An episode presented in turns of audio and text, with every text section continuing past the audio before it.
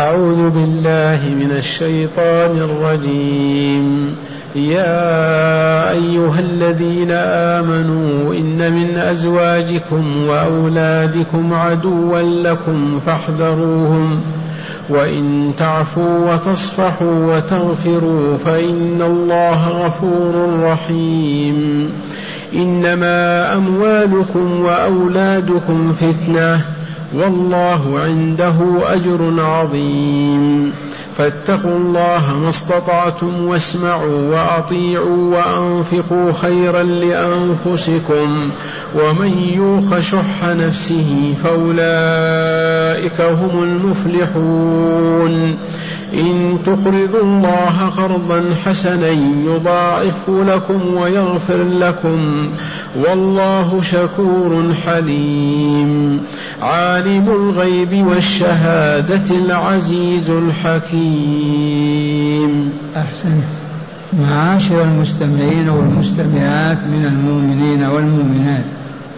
يا أيها الذين آمنوا الآيات سبب نزولها أن بعض الأصحاب قبل أن يهاجروا من مكة إلى المدينة حال بينهم وبين الهجرة والجهاد أزواجهم وأولادهم. ما سمحوا لهم؟ كيف تتركوننا؟ إلى من تتركوننا؟ ما قيمة هذا الجهاد أو هذه الهجرة؟ أولادكم أزواجكم. فأخروهم عن الجهاد والهجرة. فترة ثم بعد ذلك انتصروا وهاجروا ودخلوا المدينة النبوية. مهاجرين. إذا فشعروا بأنهم فاتهم علم كبير. فاز به من سبقهم في الهجرة. فاتهم أجر عظيم بالجهاد. سبقهم إليه من هاجر قبلهم. فمن هنا تأثروا وغضبوا على أزواجهم وأولادهم. وأرادوا ضربهم وتأديبهم والتثريب عليهم والشتم. فأنزل الله تعالى هذه الآيات واسمعوها. يا أيها الذين آمنوا يا من آمنتم بالله ربا وبالإسلام دينا وبمحمد نبيا ورسولا. إن من أزواجكم وأولادكم عدوا لكم فاحذروهم.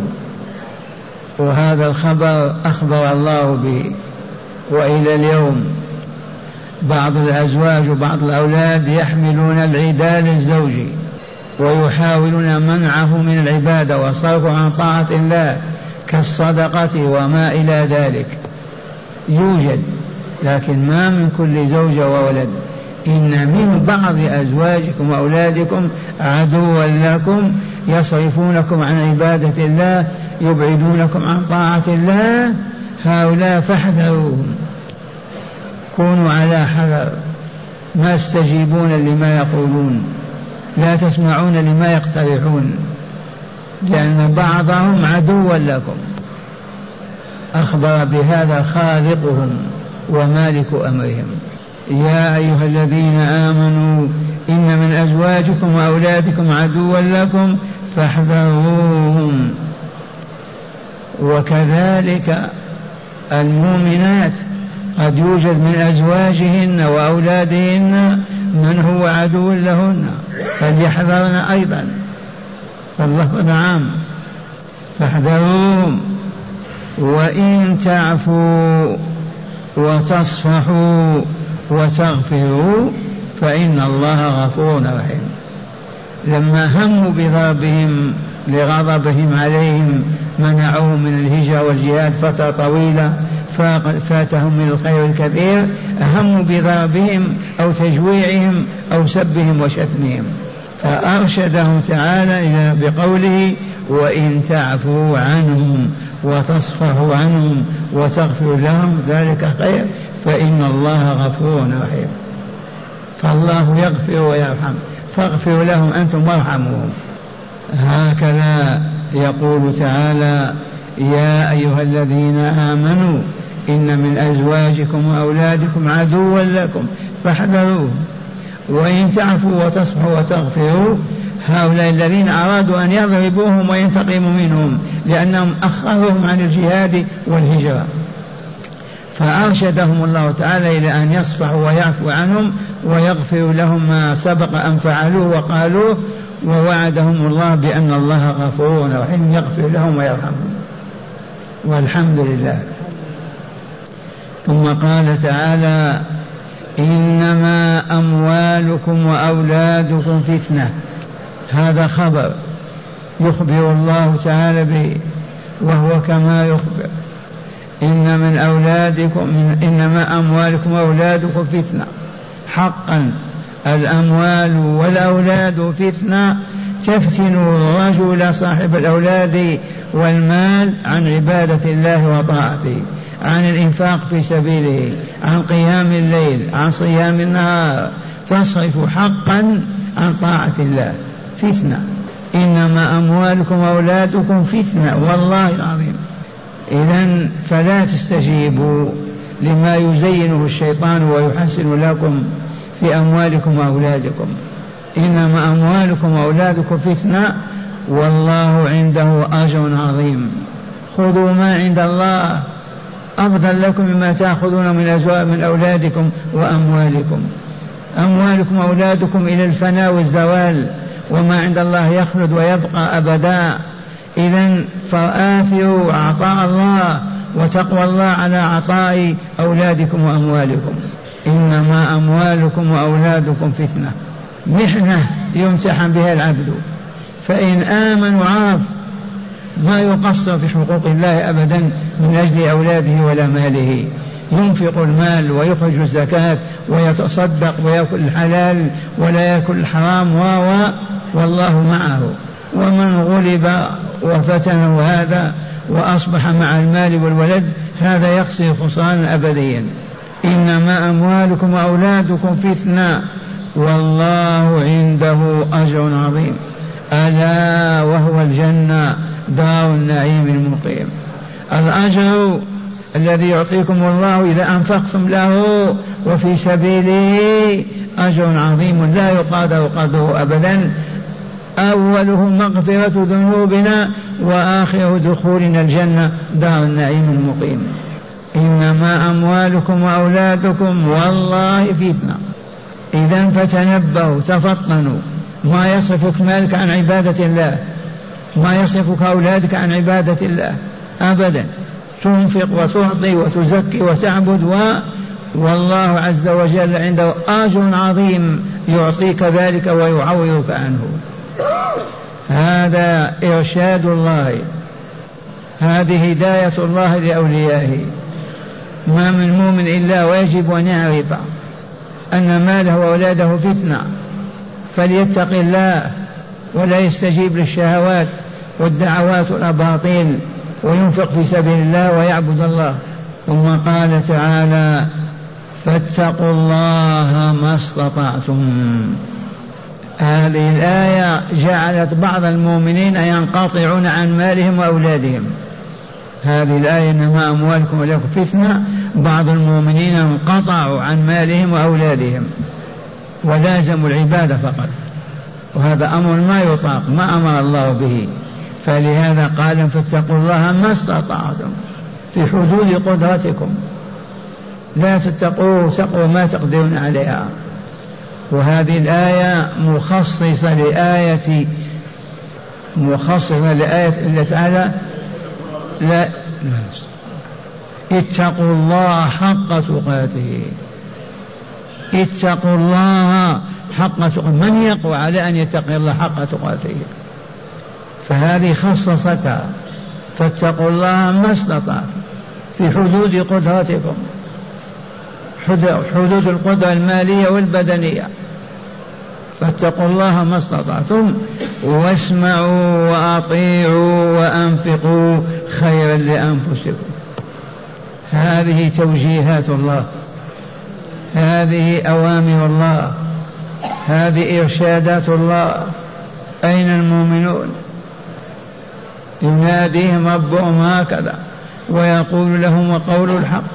فاتقوا الله ما استطعتم واسمعوا. أمر الله وأمر رسوله وولي الأمر منكم وأطيعوا ولا تعصوه.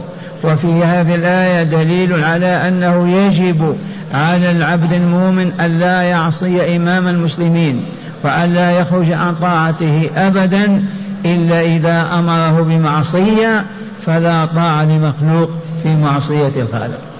اسمعوا ما يأمركم الله به ورسوله وما يأمركم به إمامكم أيها المسلمون وأطيعوا الله ورسوله وإمام المسلمين. يا يا أيها الذين آمنوا أطيعوا الله وأطيعوا الرسول وأولي الأمر منكم من سورة النساء. إذا فاتقوا الله ما استطعتم واسمعوا وأطيعوا وأنفقوا خيرا لأنفسكم. لا تشحوا. إذ كان الأصحاب ينفقون ما في أيديهم لوجود الفقراء والمحتاجين وهم في بلاد المحاصرة من كل جهة فكانوا ينفقون ما عندهم. والله يرشدهم إلى ذلك. وأنفقوا خيرا لأنفسكم أي إنفاقكم خير لأنفسكم. الإنفاق في سبيل الله لا في سبيل الشهوات والأهواء والأطماع الدنيوية. ثم قال تعالى وقوله الحق ومن يوق شح نفسه فأولئك هم المفلحون. خبر الذي يقيه الله شح نفسه ما يطيعها ولا يستجيب لها وينفق في سبيل الله والله لمن المفلحين. والذي ما يقيه الله شر نفسه بخلها وحبها للدينار والدرهم ورغبة في أوساخ الدنيا لن يكون من المفلحين. وهنا ينبغي أن نسأل الله من الآن. اللهم قنا شر شح نفوسنا. اللهم قنا شح نفوسنا. اللهم لقد قلت وقولك الحق. ومن ومن يوق شح نفسه فأولئك المفلحون. فقنا يا ربنا شح نفوسنا واجعلنا من المفلحين. ومن يوق شح نفسه فأولئك هم المفلحون الفائزون. بماذا؟ بالنجاة من النار وبدخول الجنة دار الأبرار. هذا هو الفوز العظيم هذا هو الفلاح المبين. ومن يوق شح نفسه النفس تشح تريد الزنا واللواط والربا والخمر والكذب والخيانة والخداع. تدعو إلى هذا والعياذ بالله فمن وقاه الله ولجأ إليه وسأله أن يقيه شح نفسه ووقاه والله لمن المفلحين. فأولئك مع المفلحين. ومن يوق شح نفسه فأولئك هم لا غيرهم المفلحون. وعرفتم الفلاح يا أبناء الإسلام ما هو ربحك دارا ولا وظيفة ولا دينار؟ الفلاح هو أن ينجيك الله من دخول النار التي يسكنها الكفار والفجار ويدخلك الجنة الأبرار لتعيش مع النبيين والصديقين والشهداء والصالحين. وحسن أولئك رفيقا ثم قال تعالى والآيات مدنية كأنها نزلت علينا الآن. إن تقرضوا الله قرضا حسنا يضاعف لكم ويغفر لكم. وعد آخر. إن تقرضوا الله قرضا حسنا القرض الحسن أن يكون من مال حرام وأن يكون لا رياء فيه ولا ولا ربا ولكن قرض لوجه الله عز وجل لا تريد إلا وجه الله. هذا القرض الحسن. نعم المال الحلال القرض الحسن المال يكون مالا طيبا حلالا. إن تقرض الله قرضا حسنا وهو المال الحلال كما بينا ولوجه الله تعالى لا لغيره ولا تريدون إلا رضا الله عز وجل عليكم أبشروا بهذا الجزاء المبين إذ قال تعالى يضاعف لكم من أنفق ريال يعطيه الله مليون ريال. أنفق مليون يعطيه مليارات ريالات. الحسنة بعشر أمثال إلى سبعمائة إلى أضعاف ذلك. هكذا يوجههم إلى أن يقرضوا الله عز وجل بأن ينفقوا على الفقراء والمساكين وعلى المرابطين والمجاهدين ويعيدهم بأن لهم أجر عظيم. هكذا يقول تعالى إن تقرضوا الله قرضا حسنا يضاعف لكم ويغفر لكم. والله شكور حليم. شكور. يشكر من أعطاه مالا يزيده ويضاعفه. يشكر الشاكرين. شكور كثير الشكر. من عمل عملا حسنا أضاعفه الله له. من أنفق دينارا أو درهما ضاعفه الله له لأنه تعالى من صفاته الشكور. شكور حليم يعفو ويصفح ويتجاوز عن الخطأ. ثم قال تعالى عالم الغيب والشهادة. عالم الغيب أي ما غاب عنا. وعالم الشهادة ما حضر بين أيدينا. هو وحده عالم الغيب والشهادة. فمن أنفق في سبيل الله سريا فالله يعلم ذلك منه. ومن أنفق علنيا للدعوة الإسلامية والفقراء فالله عليم به. عالم الغيب والشهادة. لا تقول أنا إذا أنفقت سرا ما يدري الله ولا يعلم به. يعلمه وهو غيب. وما أعلنته وأعملته ظاهرا يعلمه كذلك. عالم الغيب والشهادة العزيز الغالب القاهر الذي لا يعجزه شيء المنتقم من أعدائه. الحكيم الذي يضع كل شيء في موضعه. صاحب الحكمة الذي يضع كل شيء في موضعه. هذا الحكيم. اللهم اجعلنا من الحكماء. في أكلنا وشربنا ولباسنا وقيامنا وقعودنا الحكمة. وضع الشيء في موضعه. والله عزيز حكيم. غالب قار يذل أعداءه ويدمرهم ويدخلهم جهنم. ويرحم أولياءه ويعزهم ويدخلهم الجنة دار النعيم. اللهم اجعلنا منهم. الآن مع هداية الآيات. من هداية الآيات أولا بيان أن بعض الزوجات والأولاد عدوا فعلى المؤمن أن أن يحذر ذلك ليسلم من شرهم. من هداية الآيات بيان أن بعض الأزواج وبعض الأولاد فيهم فتنة. لآبائهم وأمهاتهم فليحذروا ذلك. هكذا أرشدنا الله. إنما أموالكم فاحذروهم. إن من أزواجكم وأولادكم فتنة لهم فاحذروهم. يعني ما تقول أنا زوجتي أو ولدي دائما مصلحين صادقين لا بد وأن تحذر. نعم. ثانيا الترغيب في العفو والصفح والمغفرة على من أساء أو ظلم. من هداية الآيات الصفح والعفو والمغفرة لمن أساء لك. وتاب ورجع إلى الحق أن تعفو عنه وتصفح عنه ولا تؤذيه. نعم. ثالثا التحذير من فتنة المال والولد ووجوب التيقظ التيقظ حتى لا يهلك المرء. نعم التحذير من فتنة المال والولد. فعلى العبد أن يكون يقظا لا غافلا ولا جاهلا. حتى ينجو من هذه الفتنة ويكتسبها وتصبح أجور وحسنات له. نعمة المال والولد. نعم. رابعا وجوب تقوى الله بفعل الواجبات وترك المنهيات في حدود الطاقة البشرية. نعم. من هداية الآيات وجوب طاعة الله وطاعة رسوله في حدود القدرة البشرية.